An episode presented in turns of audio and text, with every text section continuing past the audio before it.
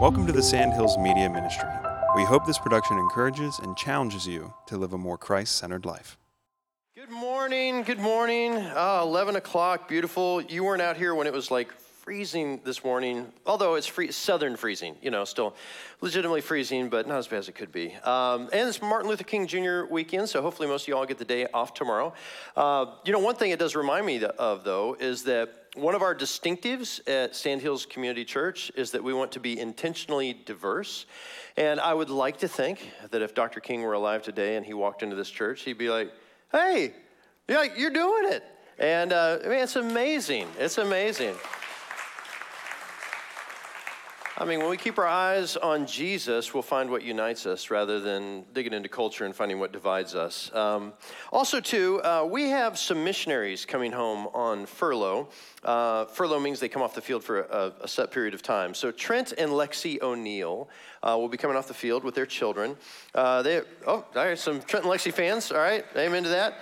Uh, they've been working with Africa Inland Mission for the last seven years, ministering to Muslims. Um, uh, or among Muslims. Um, and they're going to be returning at the end of January for about a year. And so our church is helping to provide uh, rental housing for them. But when they went to the field years ago, they got rid of most of their stuff, and so they need they need stuff. And so we're asking if you guys could help with that. They need a number of household goods, furnishings, stuff like that. Um, now, there's a list of things on our uh, church Facebook page and then also on the ladies' Facebook page of Sandhills.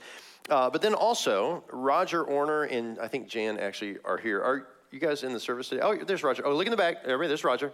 And so Roger will be at a table in the cafe if you haven't already connected with him. Uh, and he's got a list of things that they need. Uh, and you can talk to him about that. Previously, it was dressers, bedding, and kitchen stuff, but I don't know how much of that the first couple services took care of. But um, also, cash or gift cards, you know, like to Walmart or something where you can get everything that you need uh, would be very helpful. We're also going to be uh, helping move some furniture on January 20th. And so, if you would like a free workout, no charge to you, uh, January the 20th, you can move some stuff. And then on January the 27th, we'll be doing some cleaning to get their house ready uh, for them to arrive.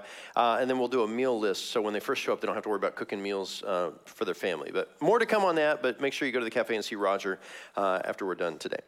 All right, uh, if you have your Bibles handy, turn to 1 Samuel chapter 31. This is it. We're finishing 1 Samuel. This has been a great run. I hope that through this you've uh, learned to love 1 Samuel. I hope you've uh, developed a better appreciation for the Old Testament. Uh, it's been a lot of fun. And uh, we saw last week some great stuff. We're going to see this week some great stuff. But in the middle of all of this, uh, what we're going to see is we're going to see a silver lining. A silver lining. Now, I don't. I, I think you're probably familiar with the term of a silver lining. People will tell you, uh, in the midst of dark things, there's a silver lining. And and the idea is this. It's a great picture, a word picture. It's the idea of a dark storm cloud uh, that's up in the sky. But when you look at the dark storm cloud uh, on a during the day, you'll see a bright light at the fringes of it, right? The silver lining. The idea is that you don't let the dark cloud blot out your knowledge of the existence of the bright thing behind it, either the sun or in this case, uh, we're talking about the Lord. And perhaps unironically, the person to have coined the phrase silver lining uh, was a Christian author. And uh, so uh, uh, John Milton wrote about this in a poem. He was the one that originated it. And, uh, and he talked about the silver lining, and for him, he was referencing the Lord. That there are things going on in life that, that darkness tends to cover up, and we need to be reminded that God is behind all of things and eventually reveals himself. And so that's what I love. It's a great word picture. And what we're going to talk about today. We're going to talk about the silver lining in 1 Samuel chapter 31. So, for some background, so chapter 30 was kind of the wrap up for King David. If you remember, and this is where we are. So King David has been on the run from Saul with he and his army, and um, his army has taken on wives and kids and all that kind of stuff. And so they went to Philistia and have been hiding among the Philistines in a city called Ziklag, and uh, that's where they've lived. They've been hanging out. The Philistines were going to war. His uh, sovereign over him at the time was a guy named Achish. Achish said, "Listen, David, you got to fight for me in this war against Israel. You got to fight your own kinsmen." And David's like, "I'm in. We'll do it. We'll fight our own our own people." And so David and his men march with Philistia, and they're about to go to war. But before they can even get to war, the rest of the Philistine leaders were not as excited about that. And they're like, there's no way we're letting Israelite soldiers march out with us because as soon as we get into battle, they'll turn on us. So you need to send them back. So David and his fighting men had to march about uh, 50 miles uh, back to where they were from. And uh, as they got back, they realized there was smoke on the horizon, and that while they were gone, the Amalekites, uh, a warring group had come through and wiped out a bunch of cities, including Ziklag. And they had burned all their homes, they had kidnapped their families, and they'd taken all their stuff. And so David and his men, uh, if you remember the story, were enraged, went and followed him, and, uh, and wiped out the Amalekites. And then in, in so doing, David also got the spoils of what they had taken from all the other people. And so uh, David actually ended up uh, very wealthy as a result of this, kind of a silver lining in the midst of a really dark moment there. Well, now we're in chapter 31, and we've been following David in 30. 31, we're going to follow King Saul and uh, see what happens to him. And in this moment, it's his darkest hour. Let's look at the first couple of verses of chapter 31. Now, the Philistines were fighting against Israel. And the men of Israel fled before the Philistines and fell slain on Mount Gilboa. And the Philistines overtook Saul and his sons, and the Philistines struck down Jonathan and Abinadab and Malchishua, the sons of Saul. All right, so we'll pause there uh, just for a moment. Um, maybe we'll go ahead and look at the map. Let's do the map right now. Uh, again, I love maps. Just remind us that what we're looking at is real. These are real places, real people. This really happened in history.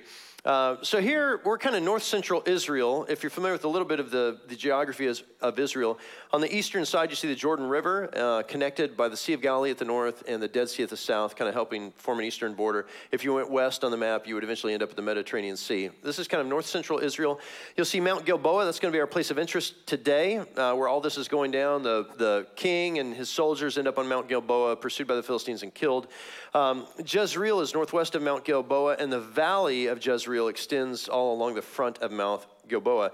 And on the eastern side there, you'll see a city, Beth Shean or Beth Shan, as you're going to see uh, in the word today, uh, but that's going to play a prominent role as well. That's our map. All right, so uh, Saul has gone to war. Uh, Saul was really worried about this. Um, he was worried about going to war. He, he sensed that there was something going on here that was beyond him, and so he sought for God's input. He begged for God to speak to him. God would not speak to him.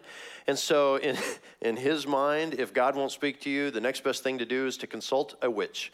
Uh, and so he goes and he finds who I call the Wicked Witch of Endor. He finds her uh, in chapter 28. Uh, and let's just look at what happened in chapter 28. Go back to chapter 28 for a second. Uh, so in chapter 28, if you don't remember the story, uh, Samuel, uh, the main prophet of Israel, is already dead. And um, Saul sneaks in with this witch, and in disguise, he says, I want you to bring back somebody from the dead that I can talk to them. And she's like, oh, sure. Who would you like to, you know, bring back? Because, you know, I bring people back just like all normal people do.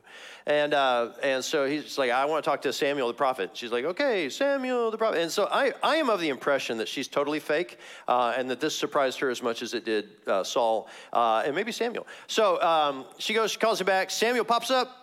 He's like, Here I am. You want to talk? And uh, he is not happy, by the way.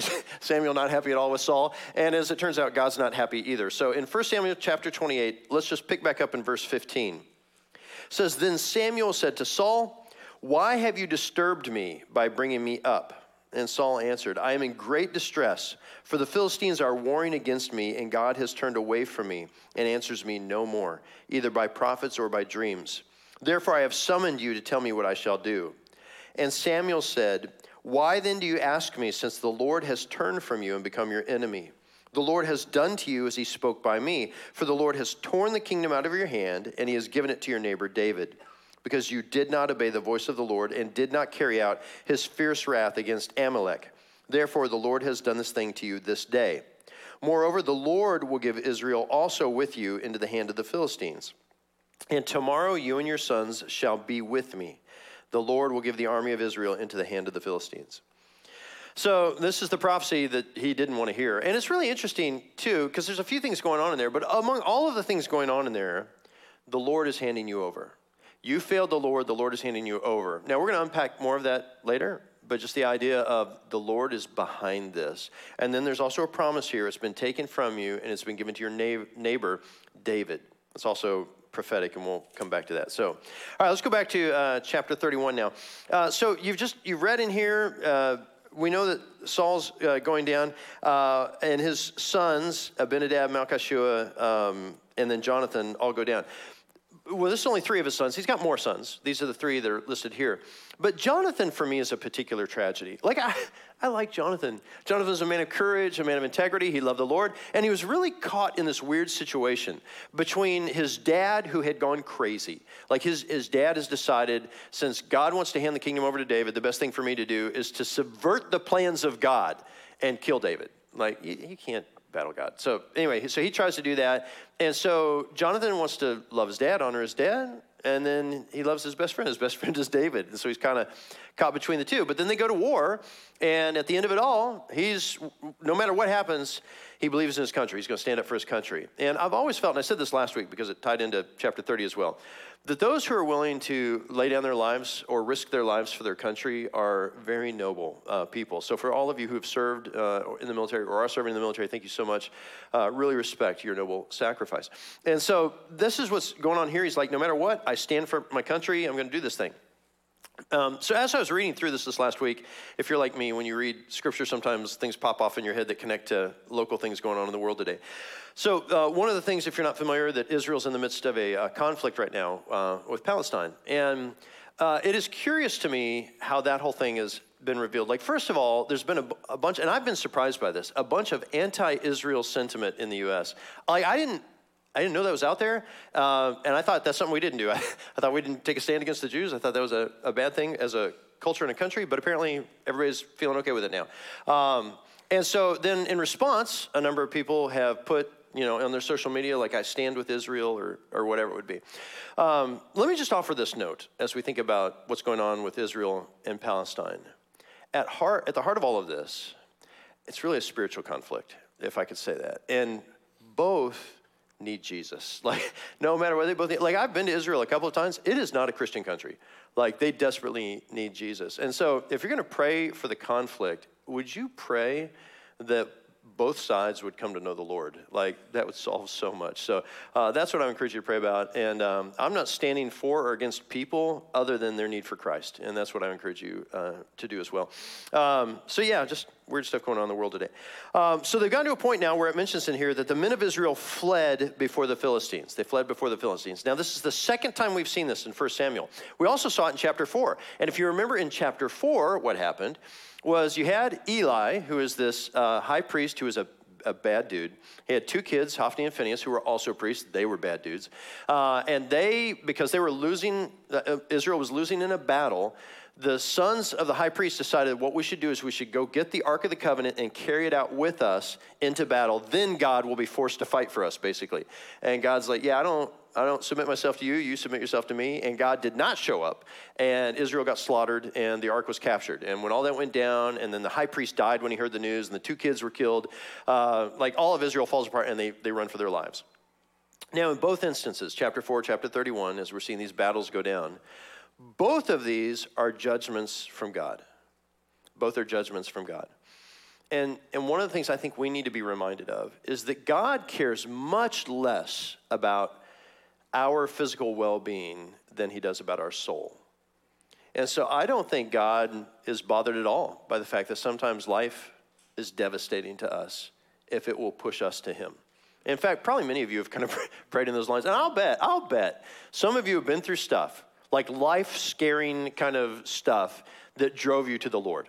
Right? You've been through a loss or a pain or a difficulty that pushed you to the Lord. And I think in the end, you'd be like, oh, dude, I'm glad for it. I'm glad for it. I just, I'd rather know Jesus and have gone through that pain than not know him at all, right? Um, and that's, I think that's what God is doing with Israel. He's, he's pushing to the point that they realize that they uh, have a need. So let's, let's find out how this plays itself out. Let's go to verse 3. So the battle pressed hard against Saul, and the archers found him and he was badly wounded by the archers. Then Saul said to his armor bearer, Draw your sword and thrust me through with it, lest these uncircumcised come and thrust me through and mistreat me. But his armor bearer would not, for he feared greatly. Therefore Saul took his own sword and fell upon it. And when his armor bearer saw that Saul was dead, he also fell upon his sword and died with him. Thus Saul died, and his three sons, and his armor bearer, and all his men on the same day together. Wow, that what a horrible day. That is a horrible day. And can you just imagine the idea that, so the, the archers found him. Never want archers to find you when they're on the opposing side because they find you uh, with their arrows. And so they find him uh, and hit him a number of times, and he knows he has a mortal wound. He knows he's going to die. And in the midst of this moment where he knows he's going to die, he turns to his armor bearer. Now, the armor bearer is his right hand man who's with him all the time, no matter what. Uh, and so you can just imagine as the war is going on, there's still a group of people protecting King Saul. Like he, he may have gone into the conflict some, uh, but when things start to turn, he pulls back and probably a protection with him, including maybe his sons. Um, and then those guys get killed, and then there's like there's nobody left but King Saul and his armor bearer. Uh, and so they're there to the point where they, they shoot him, wound him, and then he turns to his armor bearer is like, hey, I need you to kill me. Um, what? I, like, he just made the armor bearer like, my whole life I've laid down to protect you. You want me to kill? Like, there's no way I'm killing you. Like this, there's just he can't get his mind around it. And so Saul does the unthinkable. He takes his sword, turns it around, puts it against something, and just falls on it and kills himself. Now imagine you're the armor bearer. What kind of day are you having right now? I mean, you're like, what? What's it? Why would you? You know, and then you're like, I'm all by myself. I am all by myself, and the army is, you know, coming up the side of the mountain. And so he's just like, all right. And then he falls on his own. And then, you know, you're like, what? like, what is going on? I mean, just talk about a, a, horrible tragedy. Now, part of it was Saul, with Saul. Like, he knows he's mortally wounded. And there's just something about knowing that you're going to die. And um, hopefully, none of us are in that situation. I mean, we all know we're going to die. But uh, you don't know you're going to die, like, right now or this afternoon. Like, it's really different when you know you're going to die and it's soon. And, uh, and that's what Saul was wrestling with. Now, as a pastor, and I'll be honest, probably you live a little bit of life, you kind of see this with others. There's just people from time to time that, that know they're going to die, and we're around them. And uh, we've seen cancer diagnoses or an accident or something like that. And the doctors will tell us they only have so long. They're only going to be here for a little while. You know, like they know. I will tell you this. I think, I think that can be a mercy of God. Like when you know you're like when you know the time frame that you're going to die, that can be a mercy from God because you have time, I think, first to reconcile with God, which is, should be your number one, but then to reconcile all your relationships before you pass from this earth. That's, I think that's kind of a gift from God. Um, now, you could, you could argue that and be like, that sounds horrible. Well, the thing is, like, we, we're all going to die. How great would it be if you knew you had a week to wrap things up? Right? I, I don't know. That'd be good. Like, I, I don't want it. I'm just telling you. Uh, because I've seen it play out really well. Um, I shared uh, previously in the, the church, but in an earlier service as well, uh, about my grandma Bright. So, my grandma Bright, uh, she, here's a neat story. She's 88 years old, and she had uh, never walked with Jesus once in her life. Um, she just not her thing. She wasn't a church person, never read the Bible, didn't go to church, didn't believe in Jesus uh, like that. Uh, she had a friend of hers, and this, this years ago, a friend of hers got caught up in all the televangelist stuff, gave a lot of her money away to them, and my grandmother mocked her incessantly, which was probably appropriate. Um, and, um, and so my grandma then, she just made fun of Christianity. So then my grandma, 88 years old, gets diagnosed with leukemia. And uh, I just told my wife, I was like, I got to go talk to grandma. So my grandma lives in my, I'm from Missouri originally, Missouri, if you're from there, uh, from Missouri originally. And so uh, I went out to Missouri to see my grandma.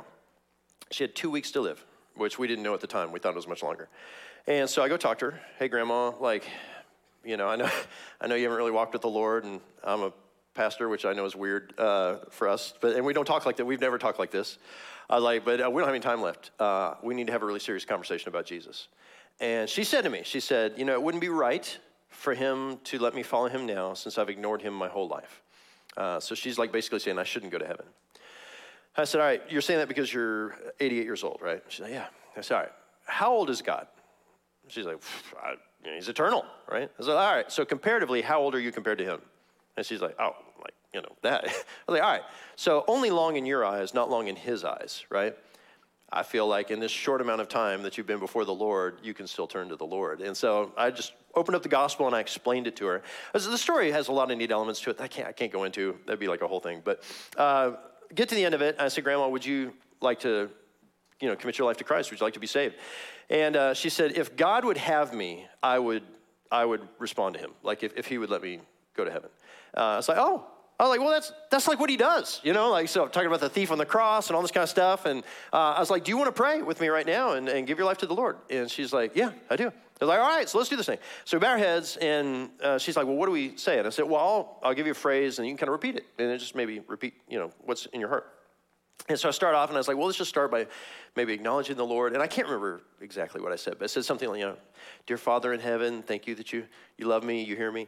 And, uh, and then my grandma, she just goes off. She's like, God, I've never talked to you. Thank you. And she's just like going, I'm like, those are not the words I gave you. Um, uh, and uh, so she goes on and on. And we just went kind of step by step through what you would call the sinner's prayer and talked about her sin. But like every time we got to it, like, you know, Lord, please forgive me for my sin. Lord, you know all the things I've done. I've done this and this. And you're like, oh, grandma, all right. Uh, and so she does all this stuff. And she gave her life uh, to the, I mean, legit uh, conversion. And this was years ago now, so uh, you can say hi to her in heaven. Uh, hopefully, you'll see her before me. Um, and just as, as a, oh, I don't mean that in a bad way. Um, so, like all this cool stuff, but like the thing I think for her, the thing for her that's great is like she knew, she knew, and it like if you if you knew. Now none of us want to. You don't want to live on on the edge. Like I'm not going to follow the Lord until I'm about to die. Like that is a really bad plan. Um, and, but that's also misunderstands because the idea is that I come to know the Lord so I can escape judgment. Like that's that's not the point. The point of knowing the Lord is the journey. Like, like having him with me in life. I, I don't know how people make it in this world apart from Christ. With all the junk we go through, with the, all the arrows of life that pierce us, we're already mortally wounded. We are desperate for rescue. I don't know why everybody doesn't respond uh, to the Lord. But, but, anyway, this is where this is where they are. They're desperate for rescue, and it just doesn't come. This is the judgment of God uh, that's upon them.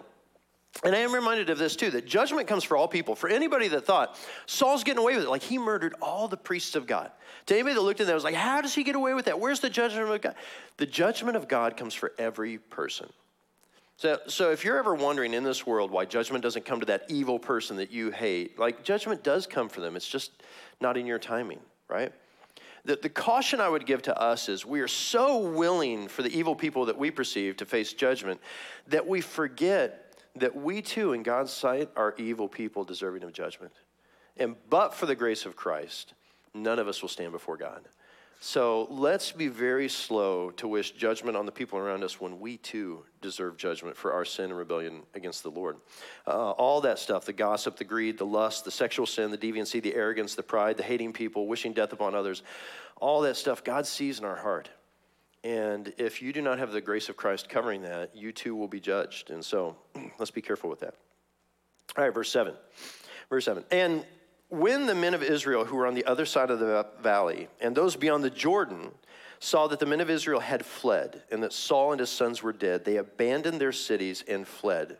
And the Philistines came and they lived in them. So, you know, you can actually you can actually spectate a battle back in those days. I mean, you could just watch the, the people fighting and they see it. They see it all. They see Israel's uh, being attacked. They kind of probably had some idea of where the king was, and they realize that they're just they're overcome. And then you're watching, and then not only are the Israelite soldiers being wiped out, but the ones that are left begin to run for their lives. I listen. When your army is decimated and the last few soldiers begin to run for their lives, you are in trouble. And, uh, and so there they are, they're looking, they're looking back at their house, they're looking at the Philistines who are there in the land, and they do the only logical thing. Everybody pack up, we're leaving. And so they abandon all their homes. And so then the Philistines conquer, they come in, and just, they got free housing everywhere. everywhere. So they just move in and take over everybody's uh, homes, the original squatters. And so that's what they do. They come in, they take, take everybody's homes. Um, and then, uh, then it gets more brutal the next day. So the next day, when the Philistines came to strip the slain, they found Saul and his three sons fallen on Mount Gilboa. So they cut off his head and stripped off his armor and sent messengers throughout the land of the Philistines to carry the good news to the house of their idols and to the people. They put his armor in the temple of Ashtaroth, and they fastened his body to the wall of Bethshan.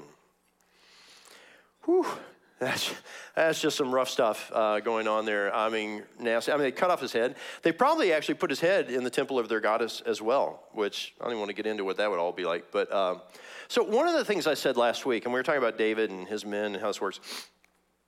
One of the things I said last week is that blessing leaks. blessing leaks. I don't even know if that's a good turn of phrase, but it, blessing leaks. The idea is this: is that when you're a child of God and you love the Lord, despite what's going on in your life, there's a blessing you receive just by loving the Lord. And that blessing that you receive leaks onto the lives of the people around us. They, they, they get some benefit of that, whether they are Christians or not. That just kind of leaks out over them. Well, the, the same is true with sin. So sin brings a natural consequence, and that consequence leaks.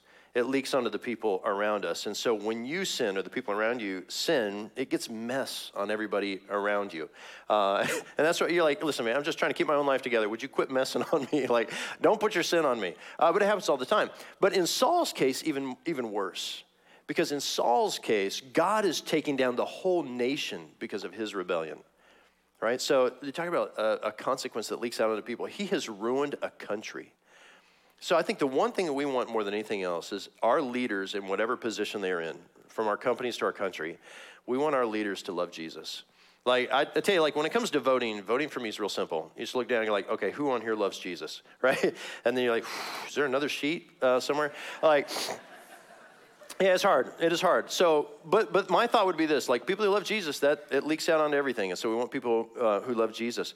And um, and in this case, um, it, it, was tough to find, and and judgment comes. But um, that that leaky effect has ruined an entire nation. And this was a brutal time, just an absolutely brutal time. So they literally take the body of the king and they pin it to the wall of a city. And uh, we saw it up there earlier, Bethshan. And the thing is with this, it's a declaration that we won. We're the powerful one. Here's your king. You want to see your king? He's, he's uh, a humiliation right here on our, on our wall. Uh, just a hideous thing. Now, in the midst of all of this, I think there is a silver lining. There's a silver lining. So let's unpack that just a bit. Let me go forward, starting at verse 11. But when the inhabitants of Jabesh Gilead heard what the Philistines had done to Saul, all the valiant men arose and went all night, and it took the body of Saul and the bodies of his sons from the wall of Bethshan. And they came to Jabesh and burned them there. And they took their bones and they buried them under the tamarisk tree in Jabesh and fasted for seven days. Now, I just, I, I can't imagine. Like, they run, they tell the guys of Jabesh Gilead, like, hey, king is dead. They put his body on a wall. And so the valiant men of the city get together and, like, hey, you know what we're to do? We're to march all night long. We're to show up at Bethshan in the deep of dark, and we're to pull the body down, uh, or his and his sons, if they're there, gather all them, and we're to come back and we're to bury them here properly. And, um, and in this case, I think part of the silver lining is there are still noble, good, brave people in Israel. But you might ask, why would they do this for a dead body? Like, would you do that for a dead body? Like, you know, would you go into enemy territory and go rescue the body of a guy who didn't even love the Lord? Like, like, you know, if they'd come to me with that, I'd be like, know, dude's dead, man. I mean, he's not getting any better, and uh, nobody's to care. Like, he doesn't care. I don't care. Like, let's just let's leave his body. Uh, so they don't. But okay, so here's the question: Why then did the people of Jabesh Gilead go get him? Well, there's a great reason. Um, Saul wasn't always a jerk. Saul started much better in life when he had been anointed king, and was supposed to lead. And if you'd been reading 1 Samuel and you were in chapter 11, in chapter 11, uh, there's this wicked dude, uh, Nahash the Ammonite. So Nahash comes to Jabesh Gilead, and he's like, "Hey, I'm gonna." He's really cocky, and he comes to the city. He's like, "Hey, I'm gonna take your city over." And um, and uh, so here's the deal I'm gonna do. I'll make an agreement. If you'll enter into a treaty with me, an agreement with me, then here's what I'll do. I'll let you live, but I'm gonna gouge out the eye, uh, one eye of all your men. And uh, Jabesh Gilead's like, "Hey, listen, um, we don't like that idea." But let us kind of talk to some of our people in Israel and we'll get back to you. And he's like, that's fine. I mean, that's like, that is such hubris, the idea that, like, I'm so powerful, it doesn't even matter. And so then they turn to Israel and they're like, hey, this is what's going on. Um, and so the word gets back to Saul. And Saul, when he hears it, gets this rage that comes upon him. But what we find out is it is from the Lord. The rage is from the Lord. Um, and he sends out a, a, very distinct note to, uh, you got to go back and read chapter 11, uh, to the rest of Israel, like, hey, you better come here and fight this battle, or, or I'm going to, you're going to be in bad shape with me. Uh, and so then they all rally and they show up and they just wipe out uh, the Ammonites. And so uh, they deliver Jabesh Gilead. And so Jabesh Gilead is like, listen, hey, listen, whatever they thought of Saul, I don't know, but they were going to honor the office. They were going to honor the office of the king that delivered them. And that's a beautiful thing. And I think there's a part of that that we get in our culture where you honor the office. Uh, like, for instance, let's just say that um, in, in, one of the last uh, presidential elections, and we've had two very different ones, um, that you, you didn't vote for one of those guys, and you don't like that guy. And on a particular Sunday morning, you get to church, and that guy walks in the building. Like that president that you didn't vote for walks in the building and for whatever reason walks up to you, extends their hand and says, Good morning. Like, would you shake the hand of the president that not only you didn't vote for, you probably haven't prayed for, and you really don't like that much? So, what would you do? So, I had a friend of mine tell me one time, he, we were talking about a particular president, and he said, Man, if he walked in uh, to church and extended his hand to me, I would not shake it. I was like, All right, dude, okay, come on, man. Like, I, I get it. I get you didn't vote for the guy. Like, it's the president, the president of the United States. You're not going to shake the hand of the president of the United States or a former president of the United States. Come on, man. Uh, like, show some respect for the office. And so I would appeal that, like, that's something we should do. And maybe Jabesh Gilead is doing that. Like, whether or not we respected Saul, we respected the office. But certainly, I do think for them, they did love Saul a bit uh, because of what he had uh, had done to them. Um, so the silver lining, perhaps a little bit that there's still some noble men, but, but here's the better thing, the, perhaps the better silver lining. Uh, and this ties into how stories work. So like story works like this, like in, in all the best stories, it's always darkest before the dawn, right? Like you almost need that, that, that climactic, horrible moment so that it makes the other side beautiful, right? So um, and think about this it, even in the Hallmark movies you just watched, if you're a Hallmark kind of fan, all right? The Hallmark movies, you know, he was a small town guy, lived on a farm, made sweaters for kittens. Um, you know, she, she was a big city girl, CEO of whatever. There's no reason they should be together. She ends up, her car breaks down. She goes in, he helps her, blah, blah, blah. And they're kind of coming together. It looks like things are going to work out. Oh, it's awesome. They're coming to this beautiful thing. And then nightmare, something happens. She's got to leave the city, and it's a horrible thing. And well, I thought you'd love me. And then they hate each other. It's not going to work out. You're like, oh. And then the next scene, they're kissing, and everything's great, and they're going to get married. Uh, like, it's like the whole thing. Like you need you need to be drawn into the story, and like that's that's the story. It's like it's really if you stop the story right now, it's like are they ever going to get together? Is this thing ever going to work out? And and what we know is that David is still alive and well. David's army still strong, undefeated, loaded. They're really wealthy right now. Like this defeat is a temporary defeat. Okay, now let's talk about our lesson learned. Let's talk about our silver lining. And let's talk about our defeats that are really only temporary. See, this is where we get caught up in this a little bit. But first, let's talk about David and Saul. So, David and Saul, two very different people. So, Saul, Saul was definitely an enemy of the Lord. He was an enemy of the Lord. His sin leaked out onto people, caused collateral damage to everybody around him, took down the whole nation. His downward spiral was just tragic. David, on the other hand, who, by the way, also didn't live an easy life, even though he was following the Lord, um, he's been on the run. He's been hunted like an animal by the very king of Israel. His first wife was taken away from him and given to another man. If you can just imagine the humiliation that would go with that. Uh, his life is an experience of pain, loss, and suffering. And yet, the two different paths had very different results. You're either on the path of God's enemy or uh, the path of God's friend. And if you're on the path of Saul, then you need to be reminded of Hebrews chapter 10, verse 31, which says, it is a fearful thing to fall into the hands of the living God, meaning that judgment comes for all. But if you're on the path of David as a friend of God, then you're reminded of this that we see in John chapter 10. My sheep hear my voice, and I know them. This is Jesus speaking. And they follow me. I give them eternal life, and they will never perish, and no one will snatch them out of my hand. So John, I spent a lot of time in John 10 just this last week thinking about all this stuff. So what a beautiful thing to be a, a sheep in the pasture of the Lord. Although, uh, just to be fair, sheep isn't complimentary. It means we're dumb, but it's still beautiful. Um, and so this, this great thing going on here. All right, so let me talk about let's talk about the darkness. Let's talk about the silver lining. So the silver lining, the thing that makes it so significant is that it's the darkness that, that makes you look for it. Like darkness is a part of life. And if you're telling me like, hey, right now life's going good, okay, Praise the Lord. Enjoy that. Uh, the clouds are coming. But then they go away, but then they come again. So this is, this is how life works. We're sinful people in a sinful world. Sin leaks. Uh, so uh, if you're going through darkness right now, let me just remind you of something. God is still good. Don't let the clouds obscure the fact that God is good. It is so easy to let that happen. Where then you start to blame the sun that's behind the clouds. Like, don't, don't do that. He's, he's not the author of the clouds, he's the, the, the Redeemer. Uh, also, too, when I think about this, I think about death, and I think about watching this tragedy that happened with Saul, and I'm reminded that the death, watching death, going to funerals, is actually a good thing. And I, I, hate funerals. You probably hate funerals. In fact, if you like going to funerals, you probably need some um, cognitive help. Um, but, but I think there's something about sitting there, staring at the coffin or the urn, and thinking, me too, one day. And so, in that moment, seize that moment. That's a silver lining moment where you're reminded that the death is a cloud, and behind this is the grace of God. But we know, even though we're watching this here, and we've got two different lives being lived. We've got the life of the guy who uh, fought against the Lord, the guy who, uh, the guy who lived for the Lord. like it is not our good stuff that we do and the bad stuff that we do that's going to separate us from the Lord. Like we've come far enough now, and as New Testament people, we understand it is only through faith in Jesus Christ that we will find the redemption that we need. Like the good stuff we do, the bad stuff we do is not going into some tank that's going to make us right or wrong with God. It is all about the Lord. And so let me encourage you in this. You need to be right with Jesus.